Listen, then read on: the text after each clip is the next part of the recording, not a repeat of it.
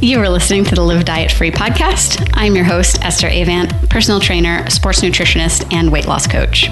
I'm here to help you lose weight for the last time without sacrificing your quality of life to do it. So pop your headphones in, go for a walk, and learn how to become the healthiest, happiest, and most confident version of yourself. So, you guys, I'm really excited about this episode. We have my head coach and very good friend, Meg, on today, and we're just going to talk a little bit about our backgrounds and our stories and kind of how we've found ourselves where we are, where we're pretty happy with how we look, happy with how we feel, and feel like we've found places of balance. And we really wanted to talk about this, even though it feels kind of uncomfortable for us and is a little bit vulnerable, because we know how important it is to show you that you're not the only person struggling and you're not the only person feeling like you haven't figured it out or like it's taking a long time. As you hear us talk about it, you'll realize it's taken us a long time too. And there's really nothing different about us except that we just kept trying and we kept figuring things out. And kind of the result is after 10 or 15 years of trying, we've now figured out what works for us. So we're hoping that you'll be able to relate to a lot of what we talk about and you'll be able to get some, I guess, kind of nuggets of wisdom from where we're sitting that'll help you along the journey yourselves. So let's just jump right in. Um, Meg, tell us a little bit about your kind of past diets and, and workout plans. What's sort of like the timeline of what you've tried over your your lifetime? Well, I think uh, first of all, I think we're always practicing and always improving, and this is kind of something that is um, it's very fluid, and I kind of feel like we've both done pretty much everything out there. Um, so in the beginning, uh, after my kids were born, I started running. I did some marathons. I was skinny, um, but I definitely it, it, was just skinny. It wasn't any kind of muscle. There wasn't any kind of nutrition protocol. Um, but that's what was important to me at the time. Um, and then I found paleo and CrossFit. Um, and I drank the Kool Aid and I got pretty lean for the first time in my life. And I started um, appreciating having muscles. Um, and that was really cool. I did a bunch of whole 30s, but never really watched portion, portion sizes. So every time I would be at day 31, I'd go straight back to drinking and eating, you know, all the things. And it, you know, those five pounds I lost uh, would come right back. Um, so then I did a program where you ate to perform, um, which was way too much food for me because I was doing it to change how I looked and not how I performed. But it did start me on the path uh, to macros for the first time. But again, I was still drinking like a fish, so that didn't help. Um, in 2014 we moved to hawaii and that was it was it was rough it was a constant struggle to kind of feel like i was bikini ready um, versus I'm on an island. This is nice and sunny. I want to go to the beach and have my, you know, colada or whatever I was drinking. Um, and I wanted to eat all the things because the food there is amazing.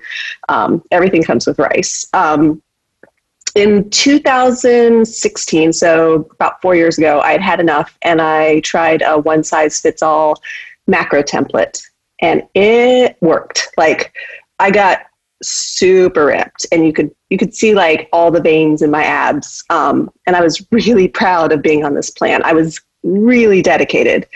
Um, i followed it to a t for 12 weeks uh, including not drinking which was really big for me uh, at the time. And i lost those 10 pounds that i wanted to lose but i was obsessed with food with food timing with working out and I lost my cycle. So we know that that's an important part of health. Um, I was also getting a ton of accolades and attention for my body, and it was addictive. So it was a really hard cycle to get out of. I knew that I needed to um, to gain some muscle in order to achieve my you know body goals that I had at the time because I did want to put on some more muscle. Um, so I tried to start uh, a mass cycle, and then I just spun my wheels for a bit. Um, but I was still I was still really hooked on the, um, I guess, the attention that I was getting from looking that way. Uh, and then, so in 2017, I did um, a couple of bodybuilding shows. And you actually were my right hand girl, and you watched me go through all this. And you were, it was so much fun doing that with you. But in spite of going in with eyes wide open and in spite of having a really great coach, it definitely messed with my head. And it took me about two years to actually work my way out of that hole. Uh, it, it got to the point where I was scared of eating anything that I hadn't tracked that wasn't on my plan, of missing any workout. I, I was just tired. And at that point, I hadn't had my cycle in over a year and a half. Uh, so we had to move back to the, main, the mainland last year and I worked really hard at that all or nothing mentality. And um, this is when I finally broke that seven 700 day streak in MyFitnessPal. And I remember telling you about it. And I remember being so proud of myself. Um, and I, I ate intuitively for the first time in, God, I couldn't remember the last time I ate intu- intuitively. And uh, another thing that I did at this time is I addressed my low level depression and I started um, some uh, medication for that. And I think that helped a lot too. And I started working out in ways that I enjoyed. Um, but most of all, I started seeing the scale as a data point and not something that really was that needed to, to define me. Um, so that's in a and a, a, a, long story. That's kind of me in a nutshell as far as my history. Um, I know that you had some similar experiences. Do you want to tell us about yours? Yeah, and I just want to thank you for sharing all that. I know that it's not easy to look back at times that you were struggling and would rather not think about.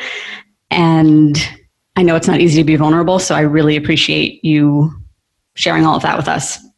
I'm actually reading this book right now, and one of the passages I read yesterday was about how if you're not embarrassed when you look back at what you were doing a year ago or two years ago, it means you're not growing. And I feel like that's very comforting because I look back on a lot of things with embarrassment. So I'm like, oh, look at me, just growing all the time. Um, but yeah, I had kind of similar experiences in just like what in hindsight seems like I was just kind of grasping at straws. And I I'm trying to go all the way back. So at the end, tail end of high school, I got really interested in exercise and nutrition to a certain extent. I lost some weight, was in very, very good shape going into college, and then, like many do, put on a good amount of weight, uh, probably like double the the freshman 15.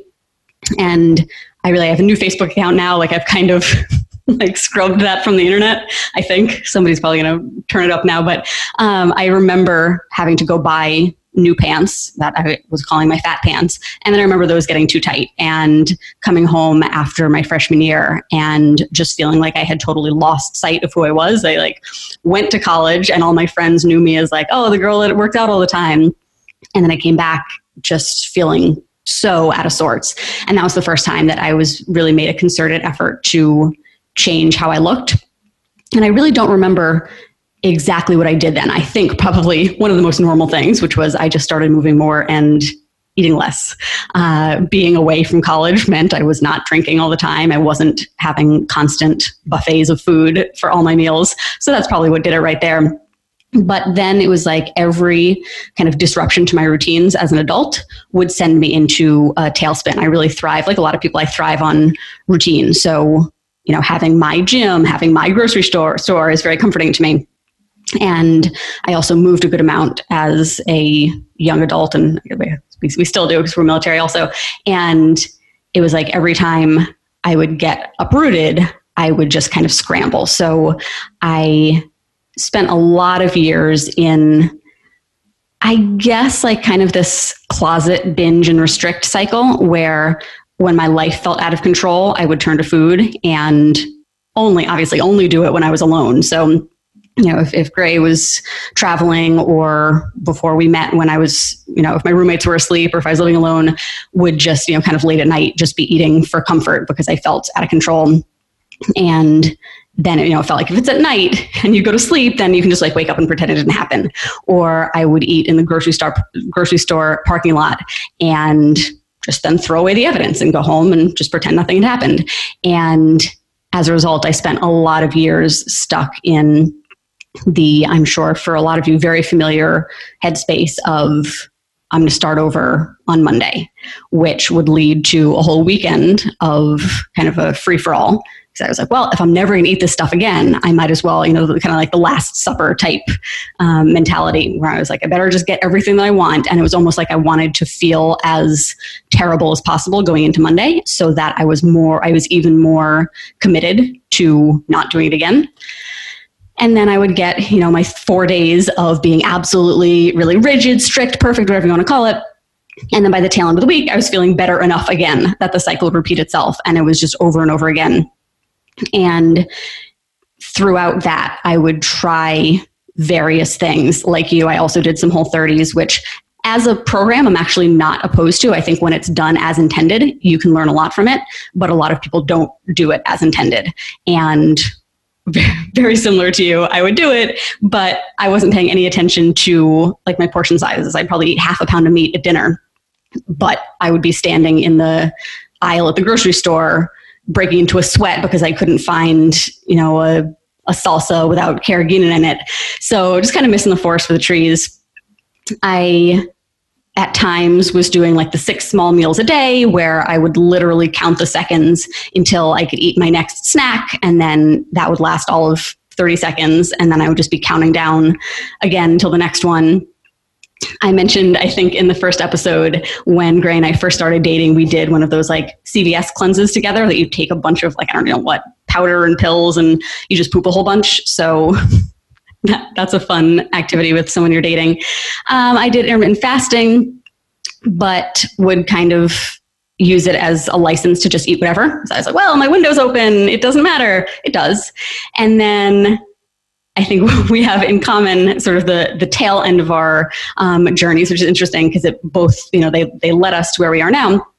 First from the paleo standpoint of kind of the very preachy telling everybody how terrible certain things were and trying to paleoify all the recipes and just having no idea that what i was doing was you know adding extra calories because i was taking out the whatever and adding something you know that it just it was I would read, you know, a book and just take it at face value, not realizing that the information was cherry picked or that certain things are true to an extent or things like that. So eventually made my way out of that into the same sort of one size fits all template, which is Meg and I actually met through a Facebook group and had success with that. I used that before our wedding. I wouldn't say I ended up nearly as ripped as you, but for for me it was the it was the leanest I'd ever been and it felt great. And then got into tracking macros and eventually to now, the last several years since before I had Mattis, so probably the last four or five years, has been, I guess, what some would call intuitive eating, where because of the time I've spent running through the gamut of things, I've got a really good mental database of how nutrition works. So now, at a glance, I know what a serving of certain things looks like. I know how to put together a balanced meal that's going to make me feel good. I know how to indulge in things without going off the deep end but it took a long time to get here. And I think, you know, what you touched on a little bit ago, talking about how at your leanest, you would get all these compliments of how amazing you looked. And I remember, you know, we, we went to the same gym and you would get comments all the time from people saying like, I just want to look like you. Like, you know, what are you doing? How do I look like you? And, you know, on one hand, you were like, well, I don't know if you would be willing to make the sacrifices that I am. So that's a part of it. And also, I don't know that you realize what's actually happening inside my head and inside my body that you see this, you know, model esque shell and you don't see all of the moving pieces. And that's something well, and nobody really knew that. Like only a very small handful of people like you and my husband were really in in my head about it because um, you don't want to share that.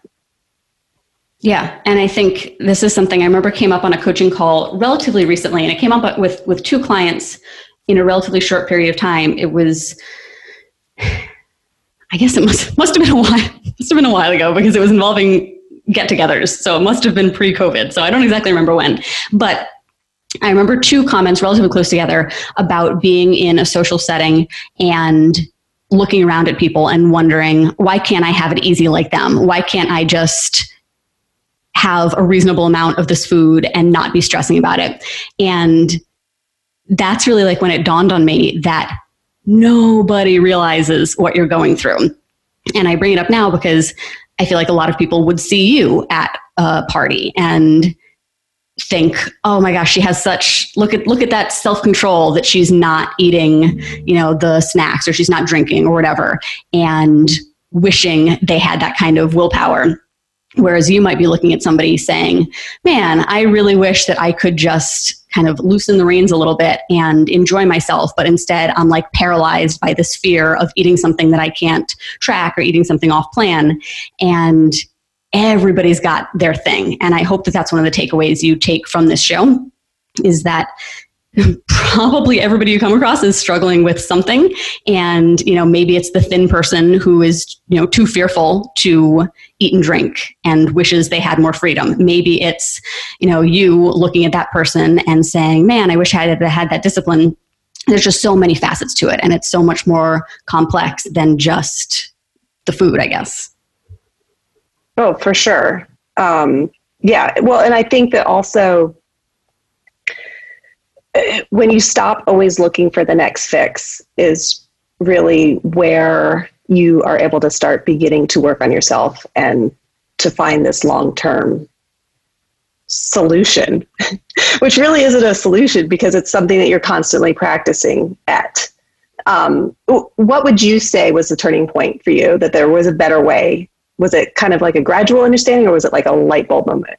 That was so good. I just want to go back to that for a second because yesterday in a client check in, a client who's wrapping up her first 12 weeks has just been thriving and making so many positive changes all across the board.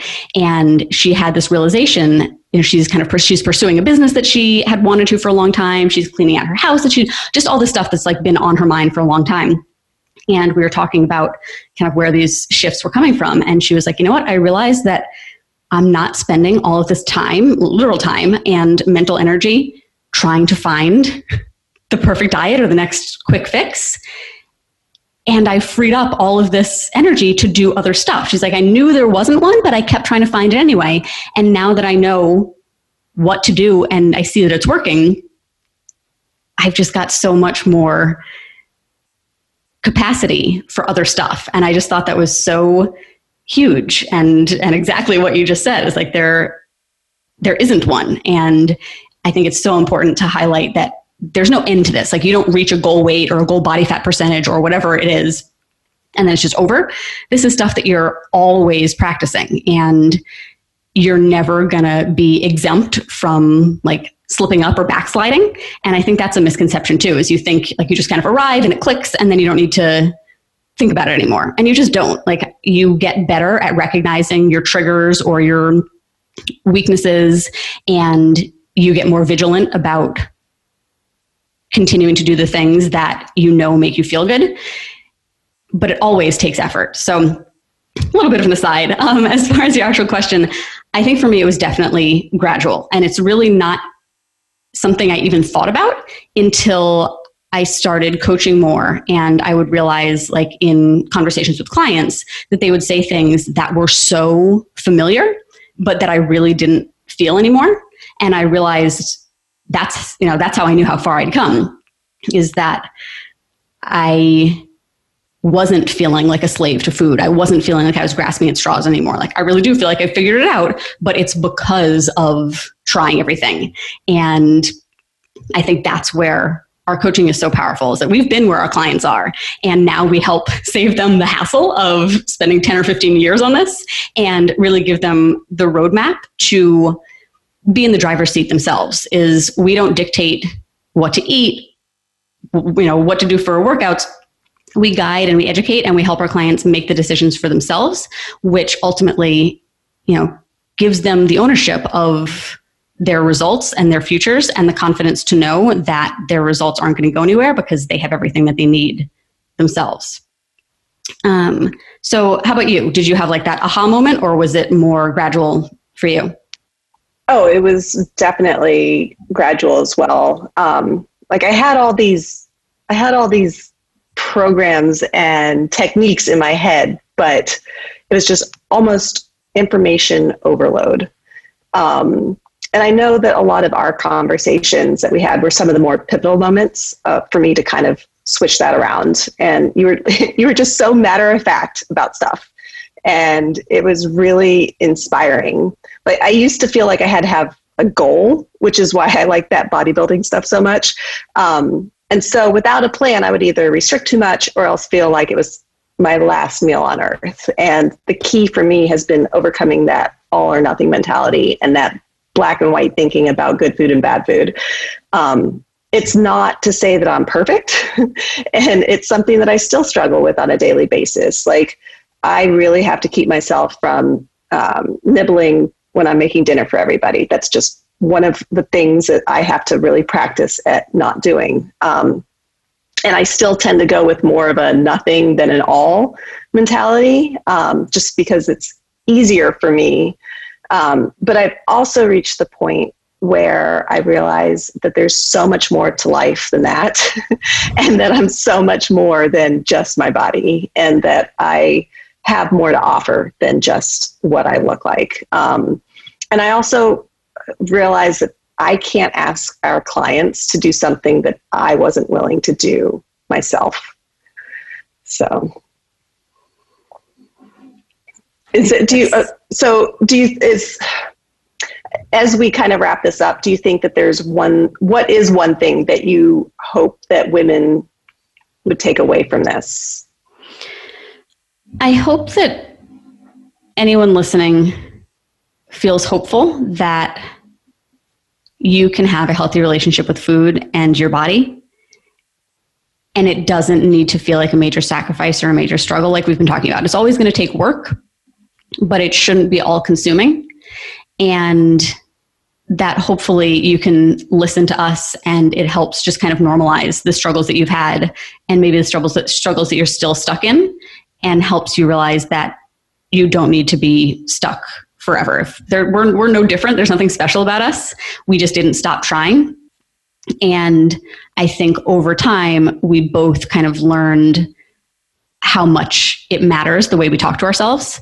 And this is something we talk about a ton with clients. But if you're constantly telling yourself that you can't do something, that you're too lazy, you don't have the willpower, you're not motivated, you're always going to be fat, you're just a failure, you tell yourself that day after day, you know, probably multiple times a day, week after month after year, you start to just think that's a fact. And a lot of what we do with clients, I think, is some of the most important work that we had to do ourselves was to stop treating ourselves like that and not beat ourselves up about being less than perfect, but just acknowledge, like, okay, that's okay. I'm human and it happens is there a lesson in here? Like, I don't want to keep beating my head against the same wall. If I know that every time the husbands go away, I'm going to turn to the pantry for comfort. Let me make sure the pantry doesn't have any comfort when the guys are away. You know that we we've we've learned what we could, and then just moved on. Um, so I hope I hope you guys realize that this is possible for you too, and that this is exactly what we do. If you're struggling and you relate to this at all, we can help you. We've got a free Facebook group, we've got a couple different levels of coaching. And what we teach clients is exactly what we had to learn on our own because what we do didn't exist to help us navigate the journey. I know that I always had supportive friends and family and things like that, which helped a lot. But I didn't have a ton of direction. And the backbone of our curriculums is educating, providing support, providing accountability, basically teaching our clients what, what we didn't know but wish we did, and simplifying the process so that they can focus on what matters and how they think about themselves, food, exercise, and provide this the support and accountability in the process. So if that would be beneficial for you guys, reach out. The uh, the tail end will have information about the Facebook group. You can reach us both on, on social media. If you're listening to this in one of the podcast platforms, you'll see our social media contact info. So reach out. And um, we're so glad that, that you are here with us. And thank you for listening to our journeys. Meg, is there anything you want to wrap up with? Nope. It's always a lot of fun to talk to you about this stuff, even if it's a little uncomfortable. But um, there's nobody else I'd rather be talking to with. So, same. We, um, yeah. Well, thank you guys for listening, and we look forward to the next episode. Thank you for listening to the Live Diet Free podcast. I'd love if you joined my free Facebook group. It's got the same name, Live Diet Free. You can go to facebook.com slash groups slash live diet free, and you'll find about four years worth of trainings, resources, recipes, workouts, and I also do weekly accountability threads and more.